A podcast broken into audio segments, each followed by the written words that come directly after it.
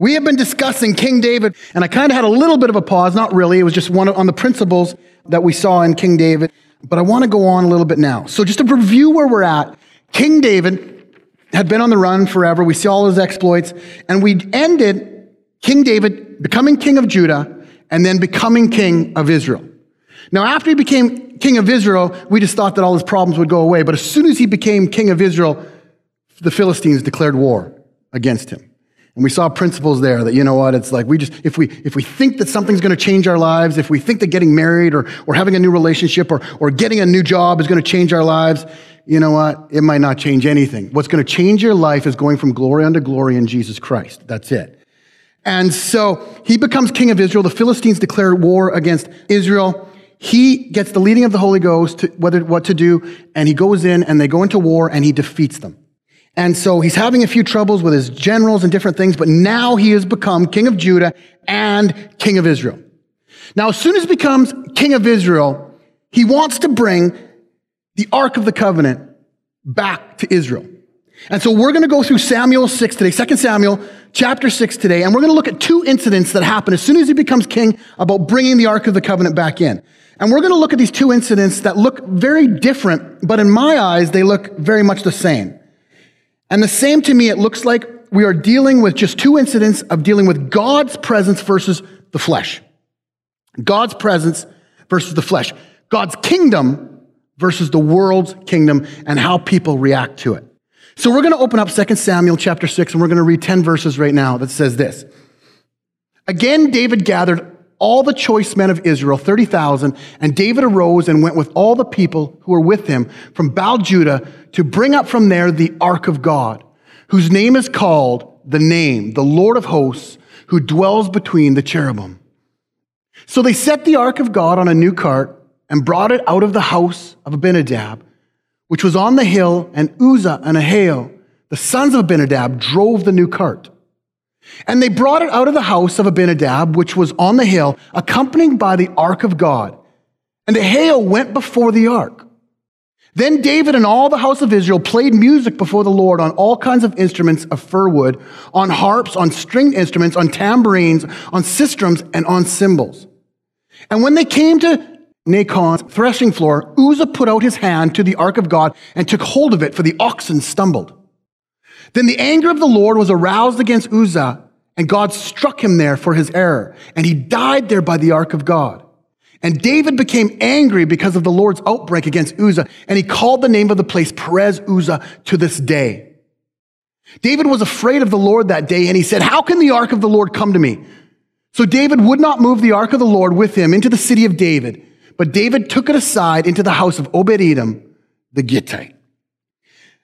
So here we see David wanting to bring the Ark of the Covenant back to Israel. And so, for those of you who don't know what the Ark of the Covenant is, I'm sure some of you have, have heard of it, even from Raiders of the Lost Ark. All those series was them trying to find the Ark. It's, it's one of those things that people still can't find to this day. Some people think they know where it is. Some people say they don't know where it is. But to this day, the Ark of the Covenant has not surfaced since the fall of the temple. But at this time, what they would do is they would move the Ark of the Covenant. And what it is, it is there was most, it was their most sacred artifact. And it was a chest made of wood, covered in gold, cherubim made of gold on top of it. But what it represented was the presence of God. It represented the presence of God. It meant that the presence of God was with the people of Israel. And they would put it in the temple when the temple was made in the Holy of Holies. And that's where the priests would go in once a year to do atonement for the sins of Israel before Jesus. It was foreseeing our forgiveness, but would atone once a year. And the priest would go there in the presence of God and give a sacrifice there God would come down to the mercy seat, accept the sacrifice, and pass over the sins of Israel. So everywhere the temple went, the Ark of the Covenant would go. And so it needed to be with the people of Israel because it symbolized the presence of God. And really, God often wouldn't come unless that was in place. It had to do with foreshadowing what we're seeing today. So that was so important. Nothing was more important to the children of Israel than making sure that was in place. A symbol of faith of God's presence. And so it looks similar to this. This is actually from the movie, Raiders of the Lost Ark.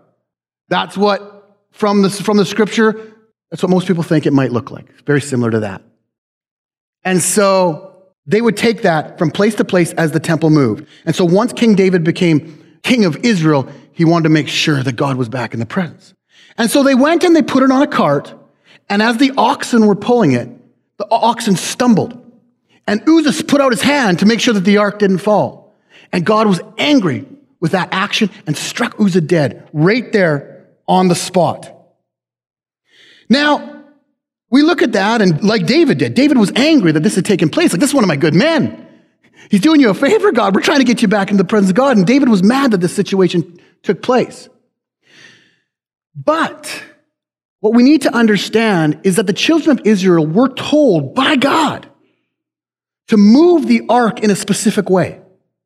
And what they were to do is the priests were to put them on the shoulder of men with poles and walk with the ark on their shoulders through ground, through tough ground. And after Philistines went to war at one time and beat Israel, they took the ark. And so the Philistines started to move the ark on a cart. And nothing happened to them while it moved on a cart. But they weren't told, they were the enemies of God. They weren't told how to move the ark. And so the ark shows up on a cart, and David just continues to do with what the heathens do and starts to move the ark on a cart. Well, the children of Israel were never told to move the ark on a cart. They were told to reverence that thing. And part of reverencing that thing was putting it on poles and putting it on people's shoulders, carrying it. And then after a certain amount of time, they would stop. They were told exactly how to carry it. And so it wasn't just like God said, don't touch me, bang, you're dead. He said, this is how I want the ark carried. This is what I want you to do. He laid it out. Everybody knew what was supposed to be done. And David just moved it on the ark. And they just put it on oxen. And so it looks like people, you know, are scared because they don't understand how God's going to move. But this scripture says they should have known exactly how God was going to move. He told the children of Israel not to move the ark that way, not to deal with it that way, to reverence his presence, and to do so, you did it this way. And they were acting like the Philistines instead of the children of Israel. And that's why Uzzah got struck dead. It may have seemed noble, but it was a fleshly reaction to stop that thing. It was a fleshly reaction against God's instructions. And so I pause there and I think, how many fleshly reactions do I have in one day against God's instructions? Against how God wants me to act, against how God wants us to live, how God wants us to do things, how God wants us to deal with our money, how God wants us to deal with our life, how God wants us to deal with people. How many fleshly reactions, how God wants us not to worry. How many fleshly reactions do I have against God's instructions? And I look at this and I just say, this boils down to, this incident boils down to God's ways versus our fleshly ways. It's a warning.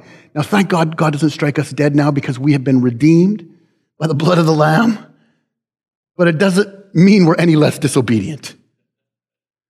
And it doesn't mean it's any less of a warning in our lives. And it comes down to God's ways versus our ways. You know, a lot of times I think we walk through our lives like we're helping God. You know, we pray like we're helping God.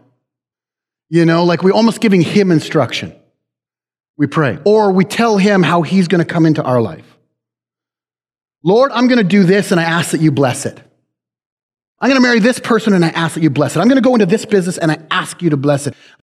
We tell God what to do in our business. And we're backwards. That's a fleshly reaction. What is our first reaction should be? Lord, what do you want me to do? You are the hope. You are my calling. You are my inheritance. What do you want me to do?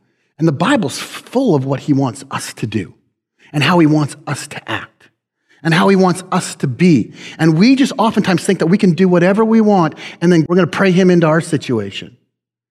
No. The whole goal in life is to flow with God.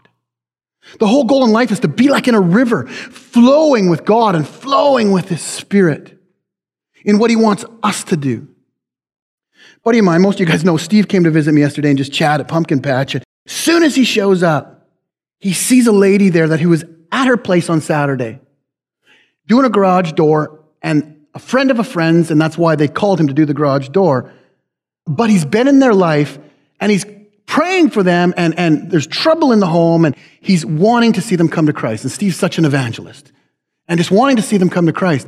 And the first thing that happens when he shows up is he sees that lady. And when he's done, he just looks at me and goes, what is she doing here? And we laughed and we continued to, to talk. And the lady, you know, continued to talk and saying how her kids were at camp.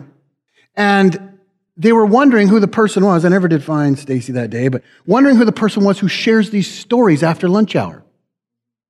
These stories. And Steve and I laughed afterwards. These stories. Oh, you mean these good stories? Oh, you mean these stories that are news, the good news, those stories. You mean the gospel. And so he just threw his arms up to me like this, and he's like, Here I am thinking, I'm the one that God sends into this situation, and God is chasing them down over here at camp through their kids, next generations, coming to Christ, all this stuff's happening.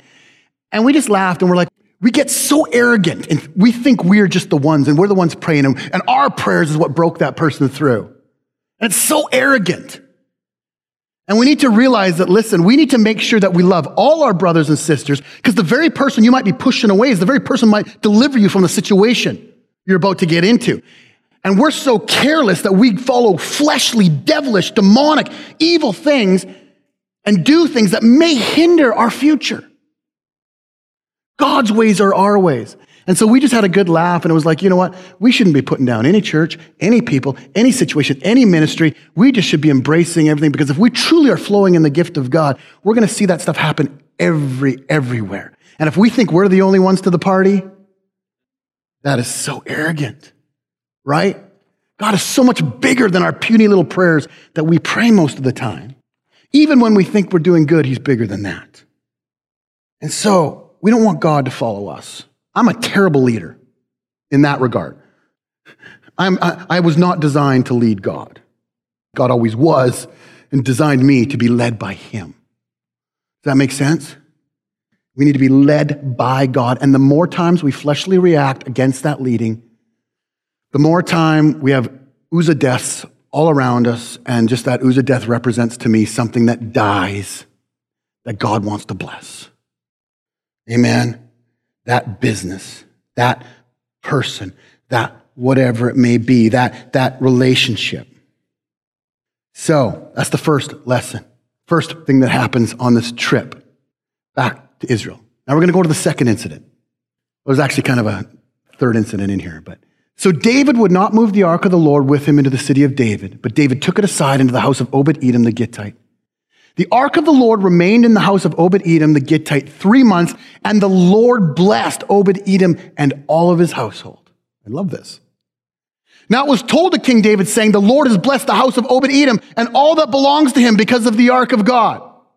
So David went and brought up the ark of God from the house of Obed Edom to the city of David with gladness. And so it was when those bearing the ark of the Lord had gone six paces, now they're on the shoulders that he sacrificed oxen and fatted sheep. Then David danced before the Lord with all his might, and David was wearing a linen ephod. So David and all the house of Israel brought up the ark of the Lord with shouting and with the sound of the trumpet. So, here's my middle section that happens here before the second incident. So David's got a dilemma now. He's like, God, I'm mad at you. You struck that guy down. And then all of a sudden he gets word. Oh, by the way, Obed Edom and all his house is absolutely flourishing, is being blessed. Their socks are being blessed off. Why? Because the presence of the Lord is there. And where the presence of the Lord is, there's freedom. And where the presence of the Lord is, there's prosperity. And where the presence of the Lord is, there's healing. Where the presence of the Lord is, there's victory. And so David hears this and he's like, I need that ark back up here. It's my job to have it in the house of Israel so that my people can be blessed. And so he has this dilemma. And it doesn't say what happens in this dilemma, but we know he went back to the priest or he went back to the book or he went back to the scrolls and he figured out how to get this ark back. Because it is always better with the presence of the Lord in our lives. And we cannot be fulfilled without his presence. And so David knew that him and his people would not be fulfilled without the presence of God. He figured out how to do it, went back, put the ark back on the shoulders, came, did what he was supposed to do. And the ark ends up back. And my note here is just it is always worth figuring out how to do it God's way. Always. Always. You've had trouble in your life. You haven't been able to figure out God in some of these situations, and you're even mad at God in some of these situations. It is always worth figuring out how to do it God's way.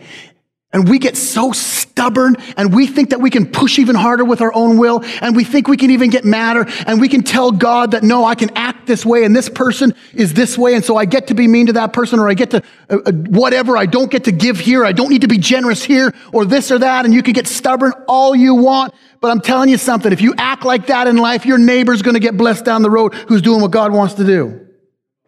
And hopefully one day we get jealous enough of somebody else's peace, of somebody else's freedom, of somebody else's victory, to where we go back and figure out how to do it God's way. Because it's always worth going back and figuring out how to do it God's way. It's worth the peace in our lives and it's worth the blessing of God in our lives. So David goes back, gets the Ark of the Covenant, and we're getting to the second scenario that happens here now. Now, as the ark of the Lord came into the city of David, Michal, Saul's daughter, looked through the window and saw King David leaping and whirling before the Lord, and she despised him in her heart. So they brought the ark of the Lord and they set it in its place in the midst of the tabernacle, and David had erected for it. Then David offered burnt offerings and peace offerings before the Lord.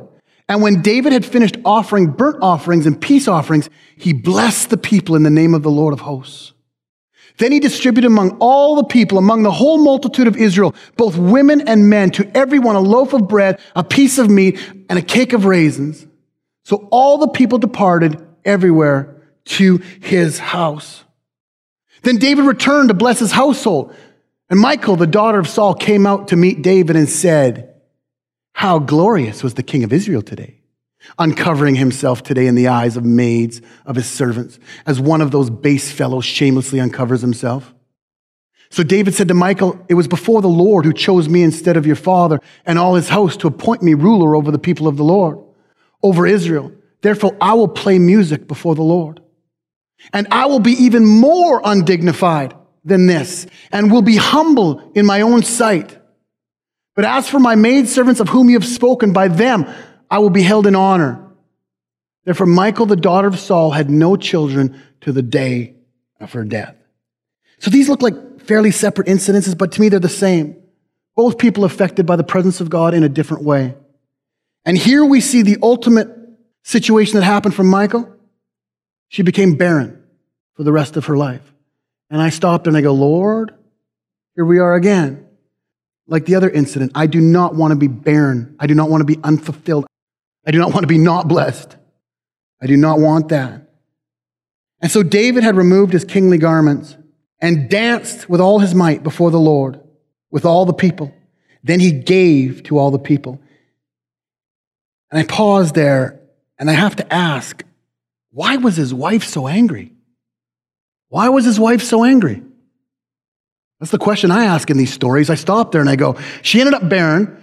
Her anger got her into trouble. Why was she so angry? What bothered her?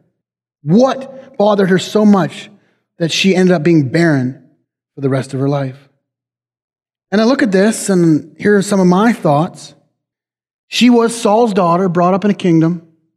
She was now David's wife, wife of the king. And he was dancing with all the normal people. Was that beneath her? Was she special because she was the king's wife? Was she so special in the eyes of God that she couldn't believe her husband, the king, would be dancing and hanging out and taking his kingly robes off to make himself like the people? Was that beneath him? And I look at this and I just go, this is the heart of God here again. This is God's kingdom versus our fleshly thoughts. And I ask, is anyone beneath us? Is anyone beneath us? That's the question we have to ask ourselves because we have a whole sphere of people around us that God wants us to reach. And is that some of our problem? Do we actually look at people as lower than ourselves? Do we look at people as less than ourselves? Is there some people we won't hang around because they're not as cool or don't have the money that we have or, or, or they're a little awkward or, or, or a little messy or don't have the same clothes or whatever it may be? Is there people below us? Because in the kingdom of God, there's not. Not as far as equality goes. Now, he has different positions and he has different places of honor, and we see that all throughout the scripture. But over and over and over again, he tells those who do have honor they had better step off the table because the greatest in the kingdom of God is the greatest servant. How low are we willing to go to pick somebody else up is the identifier of the greatest person in the kingdom of God. There's lots of things that'll stop us from doing that. There's lots. But I love this. The fact that she was barren, you know what that tells me? If that's how you live your life, trying to chase this kind of stuff and, and live your life like that and not chase what God wants, you're going to be chasing stuff that never satisfies. That the only thing that will satisfy is the will of God. And the closer we get to Jesus, I say this all the time, when I see it in the scripture, the closer people get to Jesus, he, what is he telling them to do right away? Get out there and serve. Get out there and touch lives. Get out there. Be with my people and feed my sheep and wash people's feet.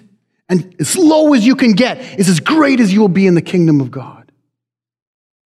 I know I've shared this story a lot over the years, but I walk and pray this piece of property for years and years and years. And one day it was sunny out, and I just went in my bare feet and walked this piece of property. It's just got something to do with my personal future and vision. And, and anyways, I'd come home from a meeting after that. I'd walk this, this actually, I'd walk this, this thing and I was praying. And I, before I went in my truck to go to a meeting, I looked down and my feet were absolutely filthy. And I couldn't get all the dust off them, so I just put my socks on over the dirt.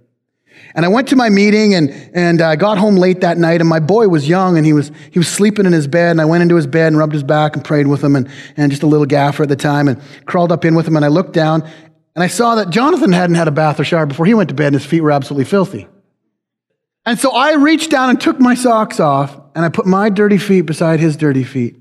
And the Lord spoke to me so heavily. That was me and my boy.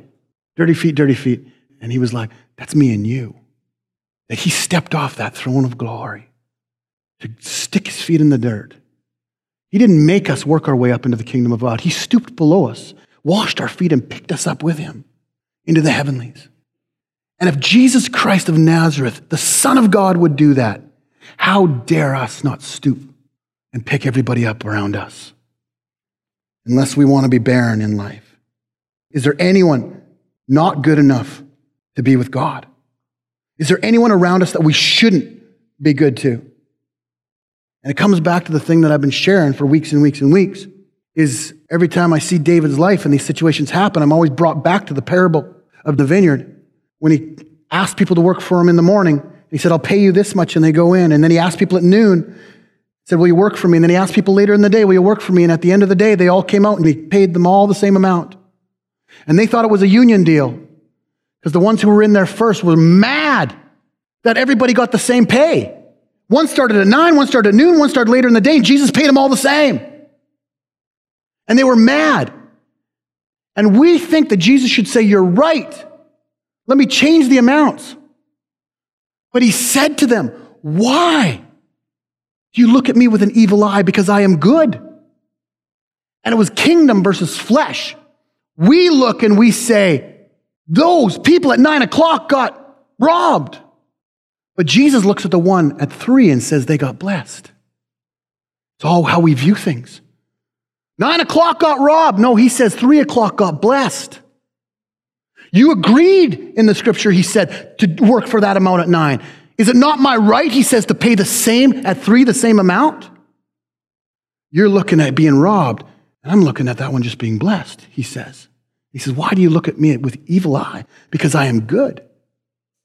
Man, we got to watch that in life because we got one way of looking at things in the flesh, and then there's one way of looking at things in the kingdom. And it's so hard for us sometimes to look at somebody else who started at three o'clock and go, I'm so glad you're blessed, even if I didn't get the same blessing as you. Because the greatest blessing in the world is not what the person got, the denarii. The greatest blessing in the world is being at a right heart so that you can be happy for someone like that and even be a part of raising that person up. Other than that, we're barren. We're dead Uzzahs on the side of the road. Father, in the name of Jesus, I stand before you open hearted. Help us to see with your eyes. Help us, Lord, to get away from our fleshly reactions and think that we can stabilize you. Help us, Lord, to view things, not like Michal, It was ashamed that her husband was with certain people, but that we would be the one running out of the house to help David bless the people. We're living in crazy times, Lord, and there's no better time now to be the greatest servants on this earth. Amen.